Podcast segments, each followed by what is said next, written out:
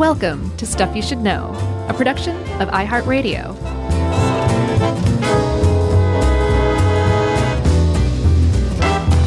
Caw and welcome to the podcast. I'm Josh Clark, and there's Charles W. Trills a lot Bryant, and there's Jerry Rowland, whose bright plumage is sticking me in the face right now. And this is that was a great parrot. Uh, and this is stuff you should know about parrots, which is a surprisingly interesting topic. Chuck, nice one, nice pick. That's good. Just do, do that. Do the whole time. We're gonna we're gonna hammer out like a, a means of communication just with that sound throughout this episode. Okay.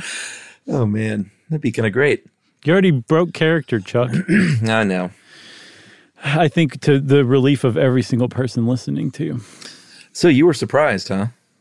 Yeah, I mean, I know parrots are neat or whatever, but I, I and I knew that they were probably one of the smartest animals, or some of them are. Some are just, you know, dumb as doorknobs, but there are plenty that are really smart that make up for the really dumb ones. Um, but I, I just I no I didn't know that they were quite this this neat. And also one of my new favorite things is like watching little happy birds run like hop around and sing. And and there's a lot of parrots that do that. It's like one of their traits. Like they're a really cute uh, kind of animal. Uh, I love that in your mid 40s you were turned on to the joy of birds chirping and jumping around. I didn't say I was turned on by it. Turned on to it. Oh, gotcha. There's a big difference between those two. Uh, have you ever had any experience with parrots or known bird people?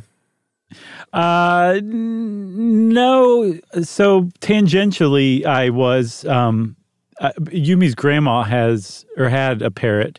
Um, She passed a, a year or so ago, but her parrot is still alive. Yeah. Um, she had a couple, Prudel and Brutus, and Prudel was fine, but Brutus terrorized Yumi when she was growing up. I mean, like terrorized her, Yeah. and they didn't see her for many years. And when I was when I visited and, and met her grandma and Brutus, Brutus like at first was just kind of like ho hum, and then he you could tell the moment he recognized Yumi, and he lunged at her. He was like, "You, I remember you." After all those years, he still just did not like Yumi for some reason. Yeah, I mean, I've got some parrots uh, and bird stuff that I'll pepper throughout when it's applicable. But um, Okay. You know, bird folks. Uh, I mean, if you're a bird person, my experience has been bird people are just sometimes a little eccentric. Oh yeah, bird people are definitely a certain type, just like cat people are a certain type and dog people are a certain type. But there's a lot of cat are- people and dog people. Sure, the, yeah, yeah. I think that's one of the things that makes bird people seem eccentric is there's far fewer of them. But you know, one Maybe. one of the things I didn't realize it could be that could be also like the uh, extensive stacks of paperback fantasy novels that just line their floors throughout their house. That too. Yeah. But I, one of the things that I didn't realize is that birds are the fourth um, fourth most popular pet in the United States, which makes sense if you think about it. But I never really Yeah. thought about it. All I, mine uh, mine just stops after dogs, which are number one.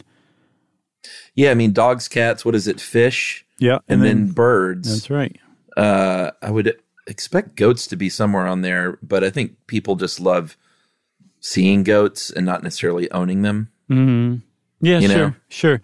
But I think a lot of people who own birds come, especially parrots, come to feel the same way after they've bought a parrot, as we'll see. Yeah. So should we dig into this thing? I thought we already had. So there are a lot of different kinds of parrots. Uh, they are, uh, I mean, there are close to 400 species of the order, and I'd look this up in a couple of places. Uh, Psittaciformes. I What did you right. get? Uh, yeah, I thought you were going to say citizens, but yeah, that's that's how I would have said it. Oh, okay. Yeah. Uh, and we're talking like, you know, if you think of a parrot, you probably think of like, oh, it's a macaw or an African gray. But if you've seen a parakeet or a lorikeet or a cockatiel or cockatoo, those are all parrots as well. Yeah, so are lovebirds as well. There's there's a lot of different kinds of birds that are parrots, and um, some of them just don't even really look like it. You're like, no, that's an eagle, or I think that's a kind of vulture. Like they're a very they're a really varied um, order. Um, but the, they all have in common a couple of things that we'll see. One of which is a short beak that's curved usually, uh, which is very very powerful. And then they also have a certain kind of toe arrangement called the zygodactyl toe arrangement. We'll talk more about in a little bit.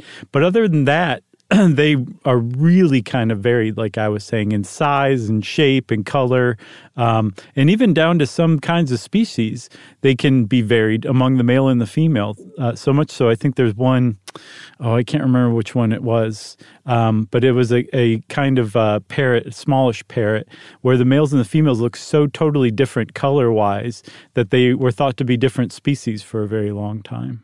That's right. That's the Solomon Island electus. Thank you, show off, but thank you.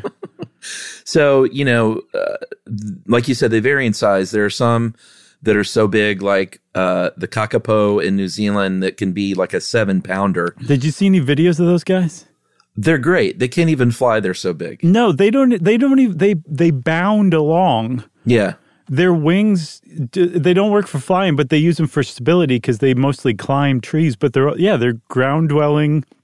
They look like little furry or feathery mammals, basically. Sort of. I don't know why that hasn't been a Disney character yet. I don't either because they also seem to be very sweet. I saw some uh, New Zealand, um, uh, like I guess researchers who were tracking them, and I don't even think they put this one kakapo under when they took a blood sample. It was just laying in their lap, and I think it was just like. Just basically like yeah, just hanging out, you know, like go ahead, just take the blood and, and let me let me go again. So they're super super chill, um, but uh, yeah, they would make a perfect Disney character for sure.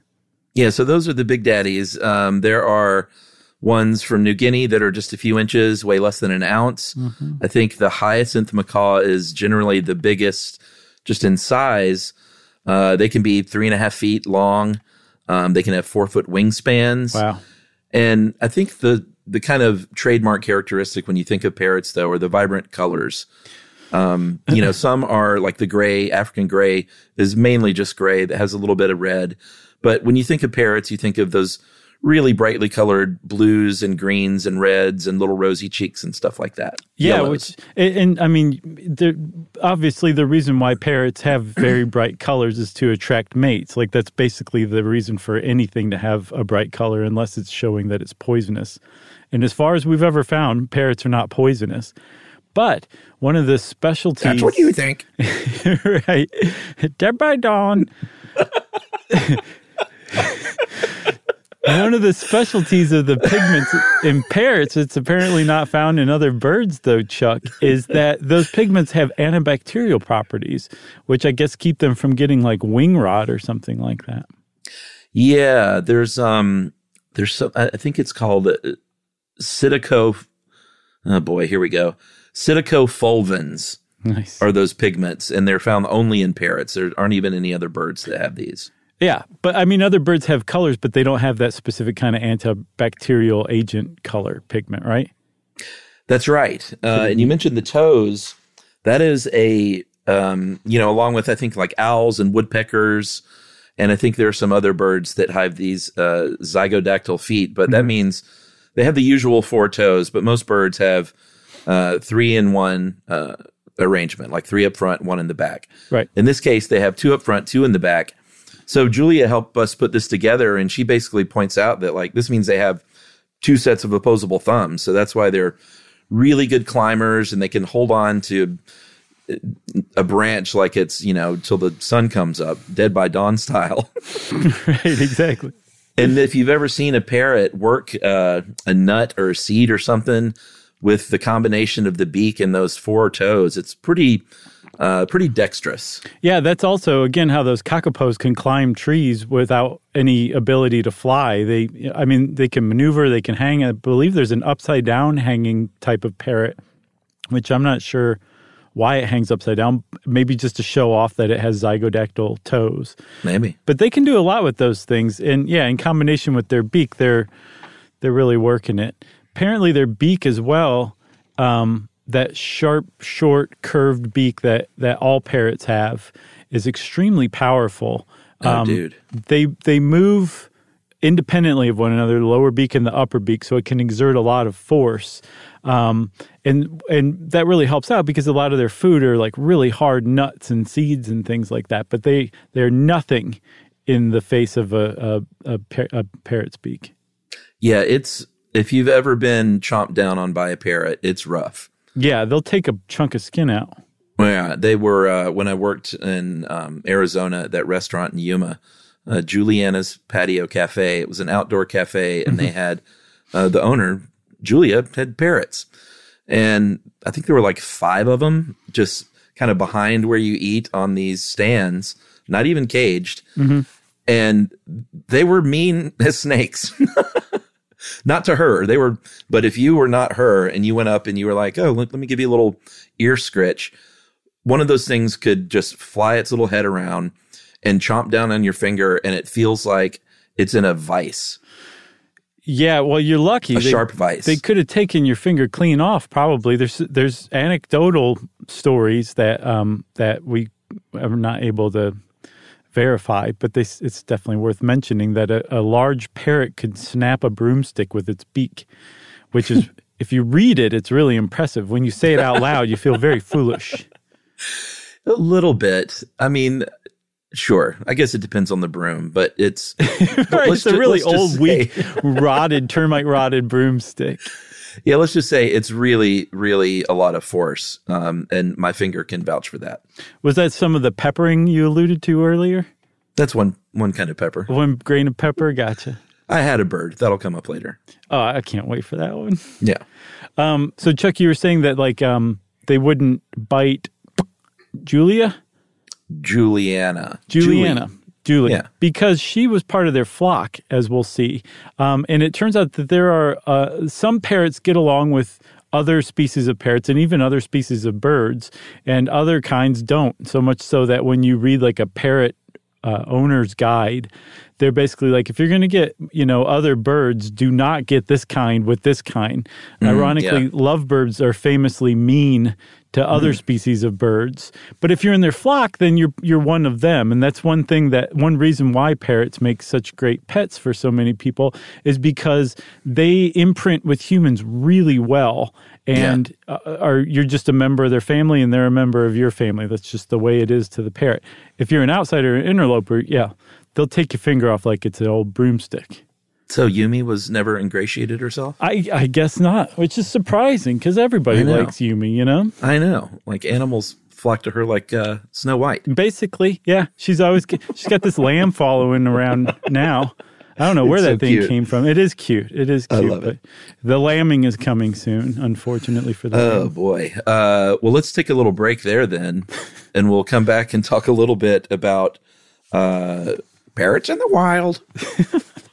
Wanna learn about a pterosaur and call it pterodactyl? How to take a perfect poop and all about fractals. Genghis Khan, Attila the Hun, the Lizzie Borden murders and the cannibal runs. Gonna explain everything to your brain explodes. Just Chuck and Josh. It's stuff you should know. Word up, Jerry.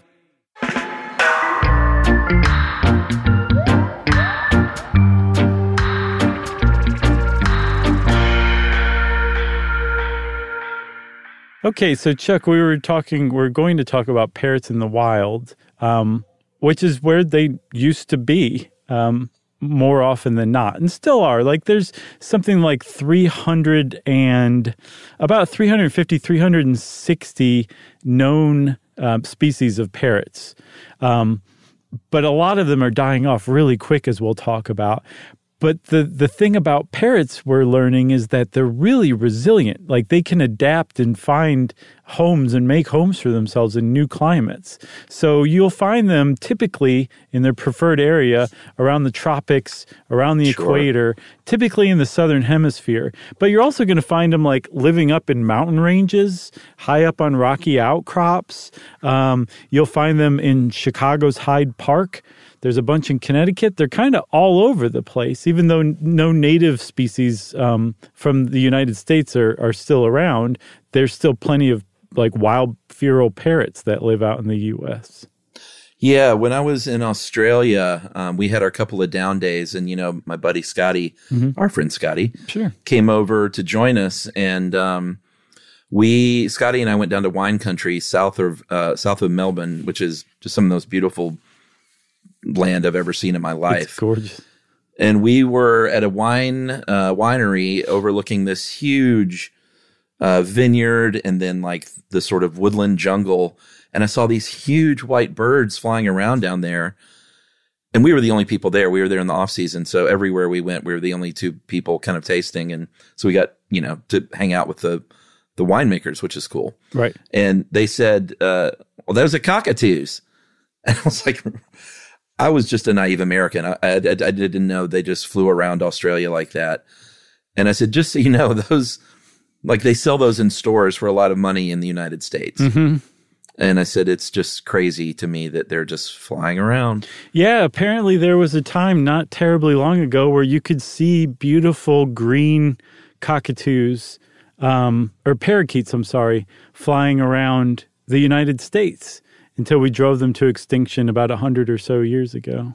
Yeah, the Carolina one, isn't there a North Carolina parakeet? The Or it used to Carolina parakeet, yep. It was just this gorgeous green, beautiful parakeet that was native to the United States. Um, and I saw something. So, you know, passenger pigeons were also famously um, uh, driven to extinction. The last Carolina parakeet died in the same cage that the last passenger pigeon, Martha, died in at the Cincinnati Zoo. So the Cincinnati Zoo had the honor of keeping captive the last passenger pigeon and the last Carolina parakeet. and killing them. right. They had this one zookeeper who was in charge of strangling the last one just to get it over with because they couldn't Oh couldn't stand the tension any longer. Terrible. You know, they're like, just get it over with. Oh, I've got a joke that I so I'm not going to tell because I would upset bird lovers. And tell me later. I'll tell you later. Okay. Uh, so these uh, parrots, they mainly stay up in the trees. Obviously, they do come down if they're going to drink something, and sometimes if they need to find something to eat, if they can't get it up there.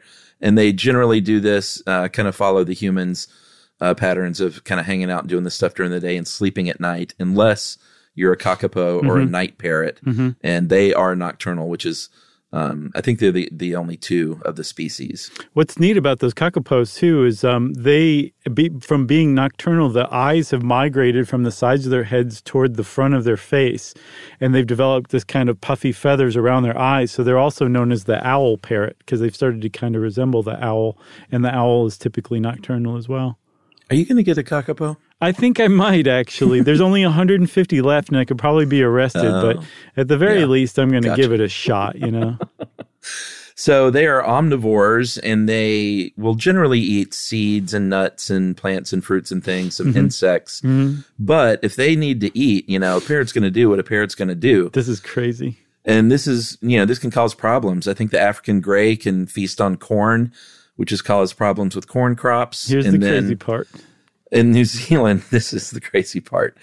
Uh, in the kind of mid 1800s in New Zealand, uh, keas, K uh, E A S, were discovered to be, and this is sort of horrifying, eating sheep and attacking sheep in the middle of the night. Yes. Well, I guess it was in the middle of the night because they're not they're not nocturnal, but in my mind, Uh-huh. it's a horror movie and it happens in the middle of the night. to me the most the the like the middle of the day makes things even more horrific Sure. things aren't bad things aren't supposed to happen in the middle of the That's day they're true. supposed to happen at night in the woods you know Good um, point. not not in the middle of a field in the day so seeing some parrots attack and eat a sheep in the middle of the day that's bad news but those things actually they look a lot like eagles more so than parrots to me So you give them a pass. yeah, that's fine.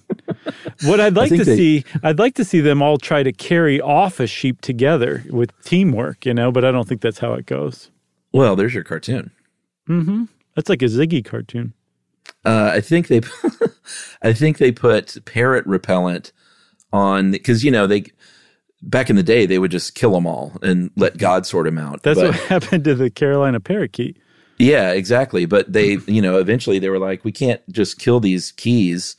Like we're a more evolved, you know, humankind at this point, mm-hmm. and we got to stop this stuff. We got to protect them. So they've looked for ways to to keep from having to do that, and one of them is that parrot repellent on the sheep's bellies.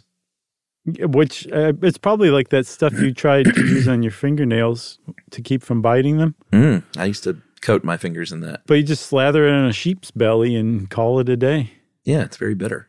One thing I did want to add though, when you were talking about their range and they can end up in weird places, uh, I remember when we would do commercial shoots in Pasadena, California, and we would have the unlucky uh, uh, parrot location, which is basically anywhere in Pasadena on any, any given day. You could be near a bunch of parrots making a ton of noise, and you, you can't shoot. You know how it is with sound; like Right. you can't you can't pay the guy to turn off his blower or his lawnmower. That guy.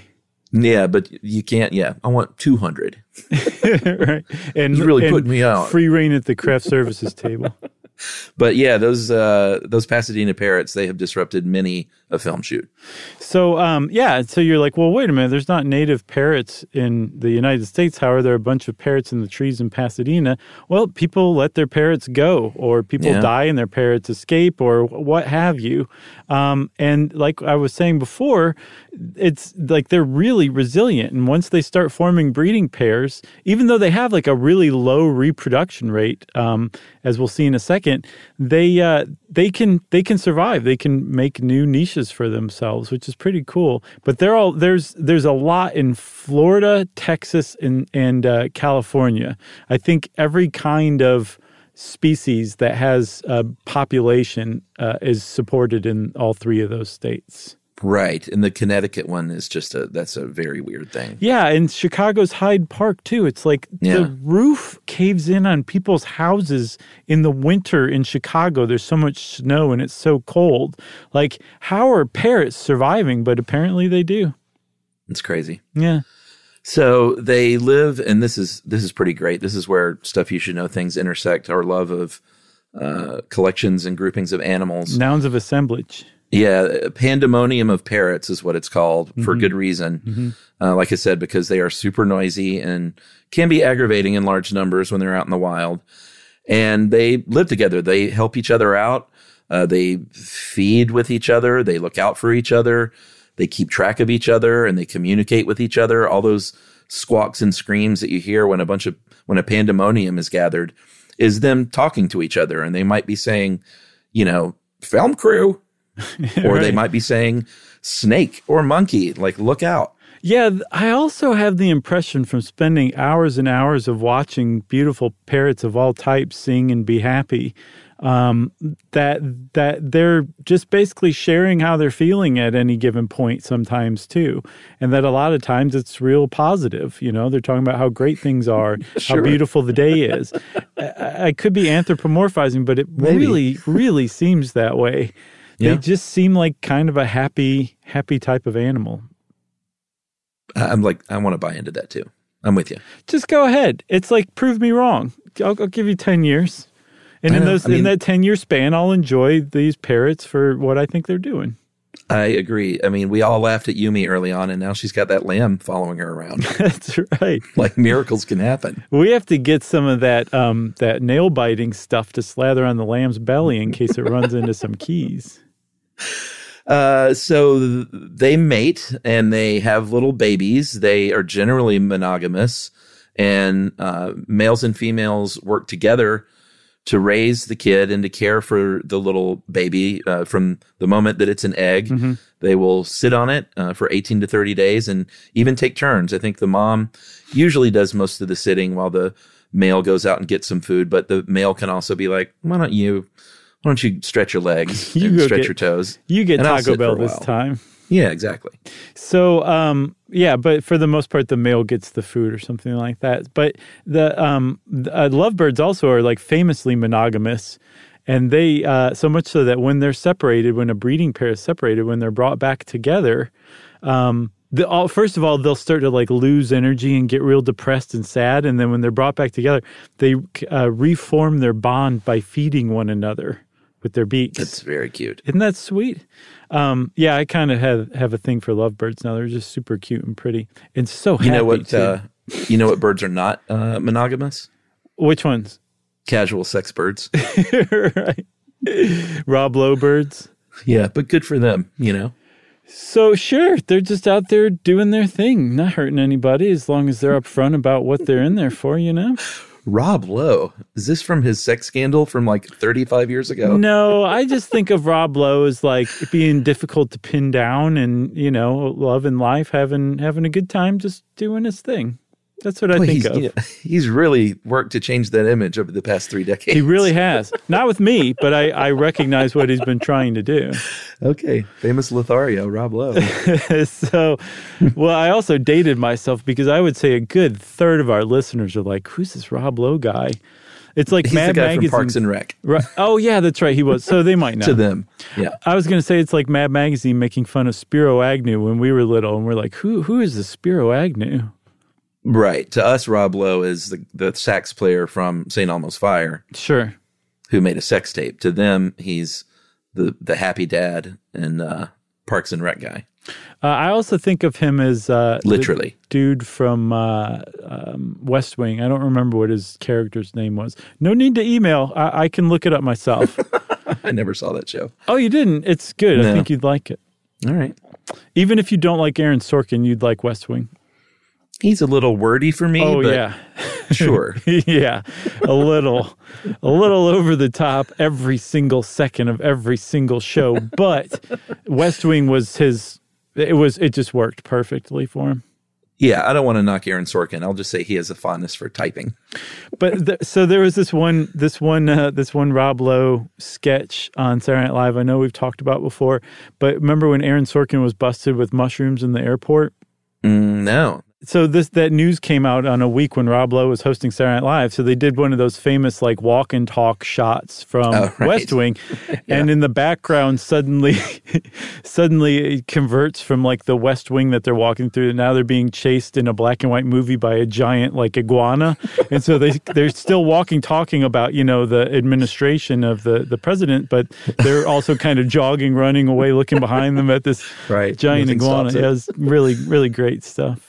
So, how many breaks have we taken, Charles? Just one. Do you want to take another one or keep going a little more? I think maybe let's wait one minute. Let's talk about their uh, intelligence and altruism, and I think that's those are two lovely topics. Well, before we do that, I've got one more thing about the mating. So, um, they actually, when they reproduce, they'll they'll lay between like two and eight eggs at a time, Yeah. and their incubation period can be really fast, like eighteen days, thirty days. But they also usually only have a couple of um, uh, chicks survive, and they spend a lot of time and energy raising their young, almost to a human-like degree. Not not for eighteen years, but for up to like four years in some cases. The the offspring, the chicks will you know grow up with the parents.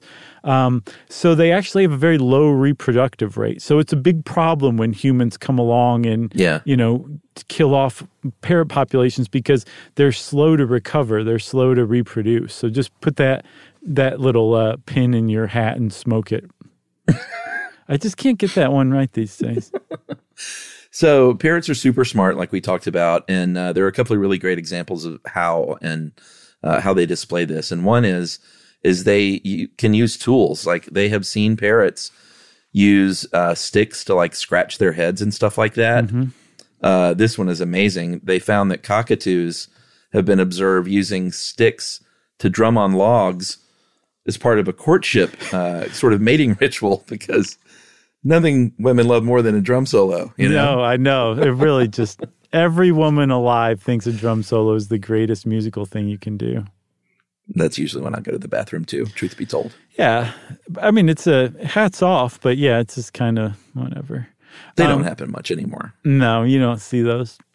But um, the one that knocked my socks off, Chuck, was um, there's at least oh the greater Vasa parrot. They um, will use little pebbles or whatever to grind up seashells, and Yeah. the male does this, and the male will eat the seashell and regurgitate it into like this vomity calcium rich paste as an offering to a parrot female he's trying to mate with, which sounds gross and weird until you realize that other birds eat calcium rich shells or chew on them or whatever to to strengthen the the shells of their own eggs but parrots are the only known birds to actually use tools to grind the shells up to make them easier to digest. And the, the male's offering it to the uh, woman as a like a basically like, hey, look at how well I'm taking care of you and our kid. I'm regurgitating seashells for you that I'm grinding up. That's astounding tool use. Like you just do not see that elsewhere, except in like maybe primates here or there. Well, I mean, if you want to talk about cool, their altruism is something that you don't see much in the animal kingdom at all. Um, very few non human species show this trait, and no birds before just a couple of years ago were even on this list. Uh, they even tested crows out because Mm-hmm. they're super smart, I think in 2015, and they gave them an altruism test, and they were like, nope, you guys failed the test. Uh, but they did this, and this was from just January of last year in uh, Current Biology. Ironically, like just a couple of months before the coronavirus hit. right? They're like, When we they don't have anything to talk about this month. exactly. They were doing some important work. And they did this um, exercise where they got these birds together, these parrots, and they put them in pairs and they basically put a wall between them with uh, a hole and they were separated. And one of them had a token and one of them had uh, that you would trade for food. But one of them didn't. One of them had the food, and one of them had the token. So these birds literally figured out how to work together to exchange like here you take this token because you've got the food Right. feed yourself but remember me if the roles are ever reversed Right, which is a totally different thing. It's reciprocity. So these these macaws showed that, or was it the African gray? Um, i think the african gray is the one that passed yeah, and they're typically known as like possibly the smartest birds of all time. But um, that like in addition to like here you go, have this, have the like take this token and get yourself some food, even though I'm not getting anything back.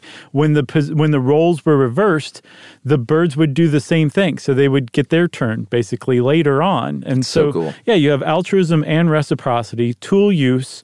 Um, they're also very famous for mimicry too, which a lot of birds can mimic sounds. I saw a video of a, uh myna bird um, in the wild, I guess being filmed with a camera as well as a video camera, because it made an exact sound of a digital camera taking a picture.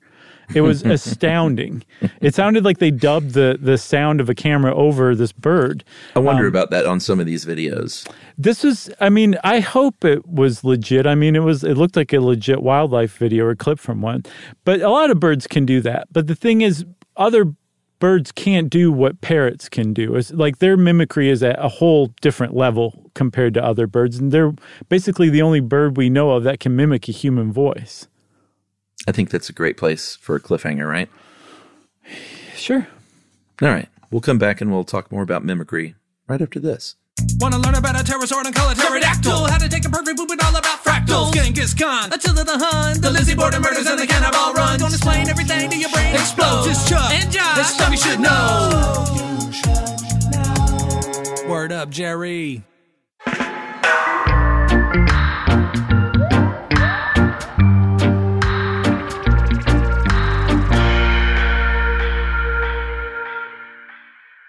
All right, so we're back and we're talking about birds vocalizing and mimicking things.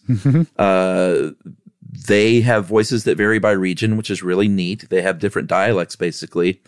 And if a parrot moves to a new area where they have a different kind of dialect, they will adjust, you know, what Julia refers to as their accents to fit in, which is really, really amazing. Yeah, it is amazing. And apparently, I was reading up on a study about that, Chuck, and they found that a bird that lives like these dialects will be kind of regional, but some regions butt up against one another. So if you're in a nest that um, is adjacent to two regions, they'll kind of use it. They'll go back and forth. And they found like the differences in cool. the basic structure of the calls are different enough that that they're dialectical but then within these nests there's different variations sm- slighter variations within the dialect so like they're they're communicating in, to some really astounding degrees and like i was saying that you know parrots in particular are the only ones smart enough to mimic humans and one of the reasons that they do this is they're able to manipulate their tongue which is one of the things that we do to produce speech so they're not just they're not just mimicking a sound like they're actually forming words very Yeah. similarly to how humans do um, they are also capable of hitting uh, like uh, pitches, lower pitches that are more in step with how hum- the human voice sounds. So it sounds more like a human that they're mimicking. But then also they seem to have an additional layer um, in their brain or in the region of their brain that they use to to mimic um, that other animals don't have or that other birds don't have, which implies that they're just smart enough to do this too.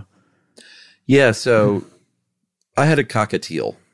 Oh, Not we're getting some pepper, everybody. I had a cockatiel when I was a kid. I was like, I mean, I feel like we had this bird for a few years, but I was definitely in the, you know, 10, 11, 12 year old range. And our little gray cockatiel was named Dolly. And I, you know, knew that you could teach cockatiels to say things. So I was, my brother and I were all over this, you know, no one in the, else in the family really cared.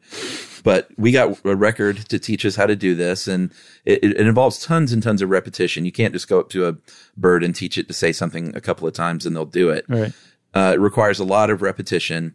And so we taught by the end, Dolly could say, hello, and hello, Dolly. and Dolly could do the wolf whistle, like, uh, Oh yeah. like when someone walked in the room.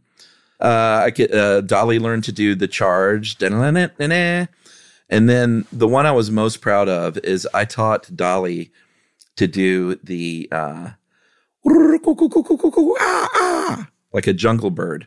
Wow. And it was my favorite thing that Dolly could do. So Dolly would sit on my shoulder and like kind of nibble at my earlobes and watch TV and stuff and peck at my hair. And that was sort of the extent of it. It was a tremendous mess. Uh, and you know, we're, I guess we can go ahead and talk about that. If you have a, a bird, it's, it's feathers and poop and seeds everywhere. Yeah. Well, because when you have a parrot, you're supposed to give it a lot of time outside of the cage, which we'll we'll talk a little more extensively about that. But yes, they're a big mess for sure. But Dolly learning to talk was one of the coolest things I did as a kid. And people love to hear parrots say things. They, if you go and type parrot into YouTube, the third thing that comes down is the next uh, offering is parrots cursing. Because it's just funny. People want to see a parrot tell someone to, you know, buzz off. Yeah, buzz off if you're lucky. If they Yeah. haven't lived in a frat house for a few years, Um, Right. more often than not, they just straight up curse. And every once in a while, you'll see a story about some parrots that had to be moved from like a, a wildlife preserve because they were cursing at like the people who came by to see them or whatever, and uh, teaching little kids bad manners.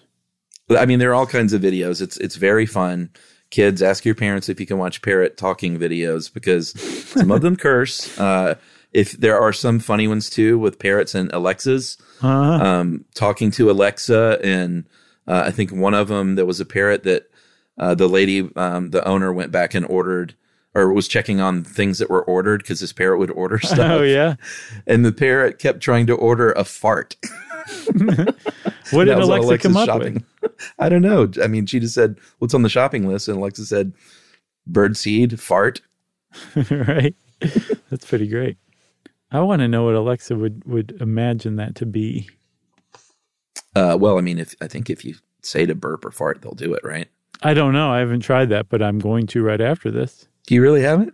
No, I haven't. I'm very impressed. I'm 44 years old, and I've never tried that. All right. Well, I'm almost 50, so you'll come back around and think it's funny again. You know what's funny, Chuck? You have mastered one of the, I think, 60 things that the Kama Sutra says every person should master before they die. Uh, and that is to train a parrot to talk, is one of them. Oh, Isn't that neat? that's in the Kama Sutra. Yeah, I had no idea. I ran across that. So um, we can't talk about parrots and, and especially talk about parrot intelligence and not talk about Alex the parrot, which who we have talked about before.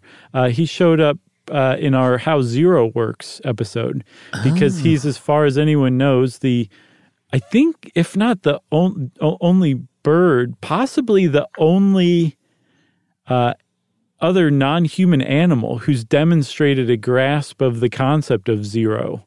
Um, that's a really weird concept that that most non-humans can't grasp, or possibly any other non-humans can't grasp. Alex could, which kind of goes to show you what a smart parrot he was. Yeah, I think they figured in the end Alex was about as smart as a five year old person. And uh, n- not from like the depth of vocabulary. Alex knew about 100 words, which is sounds like a lot compared to Dolly, but I think the the Guinness record is a parakeet named Puck who learned about 1700 words and change. So 100 is good, but Alex could understand concepts like bigger and smaller and same and different Yeah. and would make up his own uh, word combinations. Like I think the first time Alex ate cake, Alex called it yummy bread, Right. which is really pretty astounding and can maybe kind of scary. He supposedly is the first animal to ask an existential question, which he saw himself in the mirror and he asked, What color?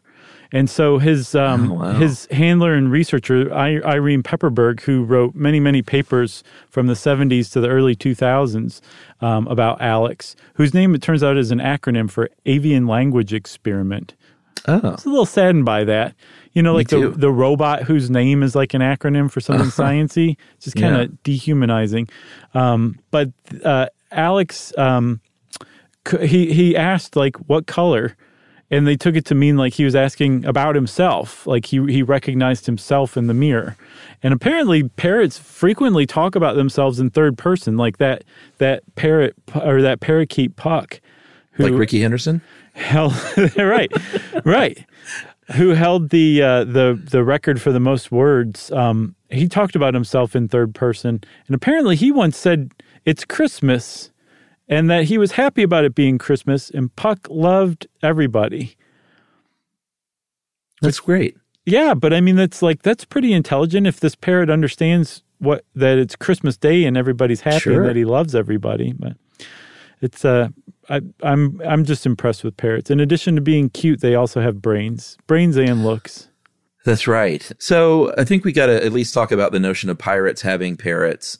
Uh, it is not necessarily just a movie trope or a book trope from literature. It makes sense in a way.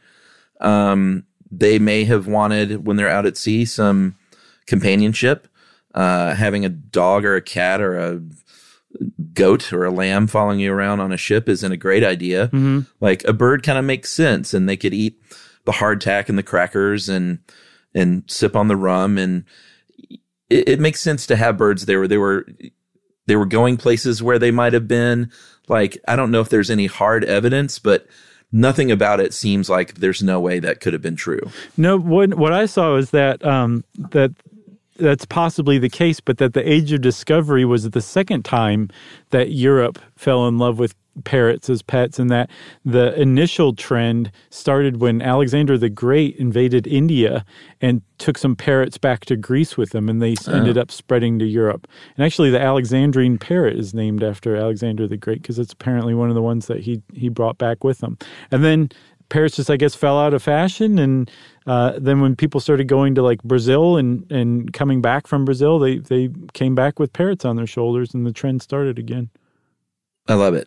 Uh, I did mention that they were they're not the easiest pet to take care of. They are messy. They are demanding. They're pretty needy. They need lots of attention. Uh, if they don't get it, they can be kind of disruptive and destructive.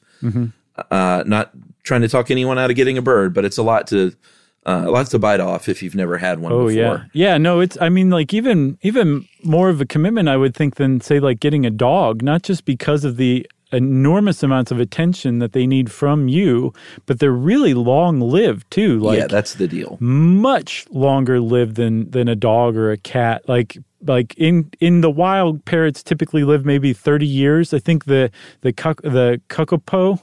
Kakapo um, lives possibly 90 years in the wild, but in captivity, parrots really live for a long time um, 40, 50, 60 years.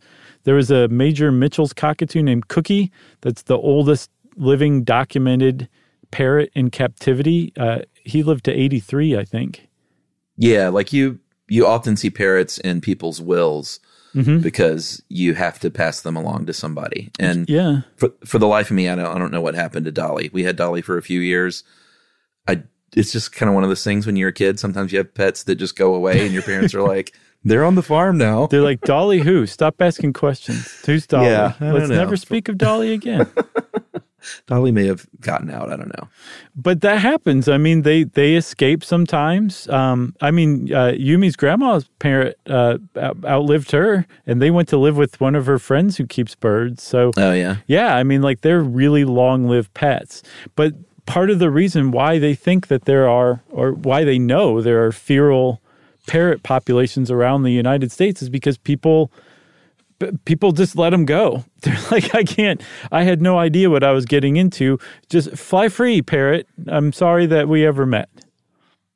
It's like flushing that baby python down the toilet. A little bit, a lot bit actually. Um, but the thing is, is it's kind of so it's it's good on the one hand that that just doesn't automatically like kill the parrot that they can actually they might find like a, a local population that they can join. They might find another one and start a local population uh, as a breeding pair. Um, it's not like a death sentence to parrots. Like you should never Yeah. you know just release your pet into the wild. That's that's just bad juju. But um, if you do with the parrot it's not it's not a death sentence is what i'm saying. The, one of the bigger problems of that is that you have still placed a demand on the bird market.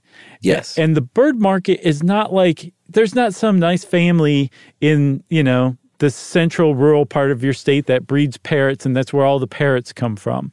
The parrots that you get typically have been stolen from a nest in brazil and brought to the united states i saw something like 800000 parrot chicks a year are removed from nests to feed the demand of the the exotic bird market.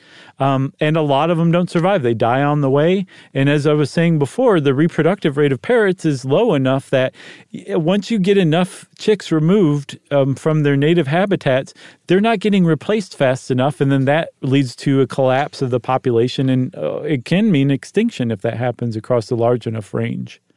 Yeah, and there are plenty of countries, including the United States, that have done uh, passed legislation to try and put a dent in like this importing and poaching and stuff. But uh, at the beginning of this year, there was a study in Global Change Biology that said that a third of parrot species are threatened with extinction. Uh, I think 171 of the species are near threatened or critically endangered. The kakapo that you talked about, you mentioned that there are only like 150 of those left. Yeah, period. I really don't want the kakapo to go extinct. Luckily, they're new in New Zealand, and New Zealand loves nature, so they're in a good spot. Yeah, that's true. That's Yeah. a good point. Yeah, Are they trying to breed them at least? I think they're protecting the heck out of them, and they're just leaving them to breed amongst themselves. They live on three isolated remote islands that don't have any introduced predators, so they they're they're they're in a precarious place, but they're in about as good a place as they could be for the precarious state they're in. Yeah, and it's you know it's not just people poaching; it's uh, humans encroaching with uh, developments and you know less and less natural habitat. It's Mm-hmm. obviously uh, you know the repercussions of uh, climate change when things like the Australian wildfires break out. Mm-hmm. It's a reduction of habitat and the poaching that's kind of put a, a real dent in the parrot population. Yeah. So they're saying, well, you know, there's there's some, they've actually identified some hot spots of parrot biodiversity around the world that said like, okay, if these places, if the governments in these places like move to protect parrots, parrots are going to be okay. Um, so like the northeastern Andes, the Atlantic forest that stretches from Brazil inland into Argentina and Paraguay. Um, if these places can can protect the parrots, their parrots should be fine. So hopefully they will. And then on the the the demand side, uh, if Europe and Japan will kind of get over their love of parrots or figure out a different way to get parrots, a more sustainable way, then that would have a big effect too. Are they two of the biggest offenders? From what I saw, yeah, because that act in 1992 that the U.S. passed cut poaching in half. Um, from what I could tell, so it was like a really big, it had a big impact. But Europe and Japan just continued on without that kind of legislation. I think.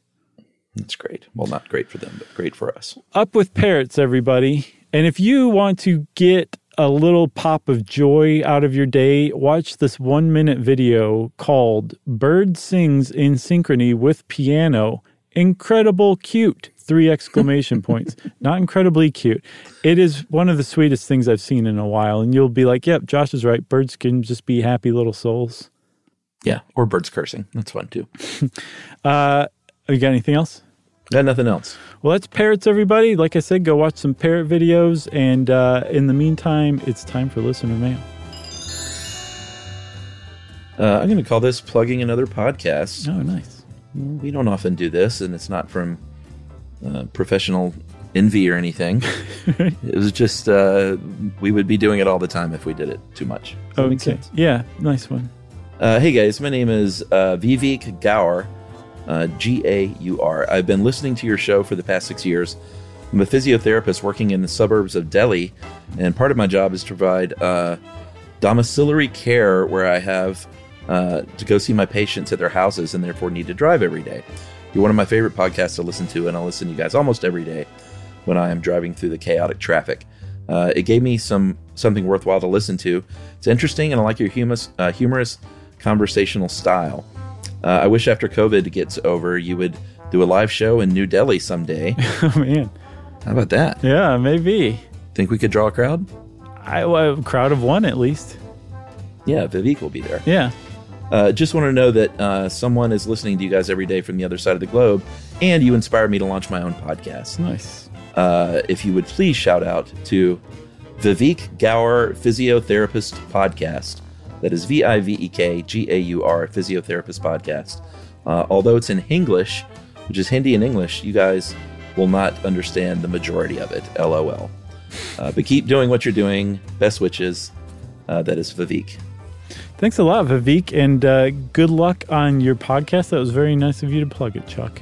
Yeah, check it out if you speak Hinglish. And we'll see you in New Delhi someday. Don't know when, but someday, sure.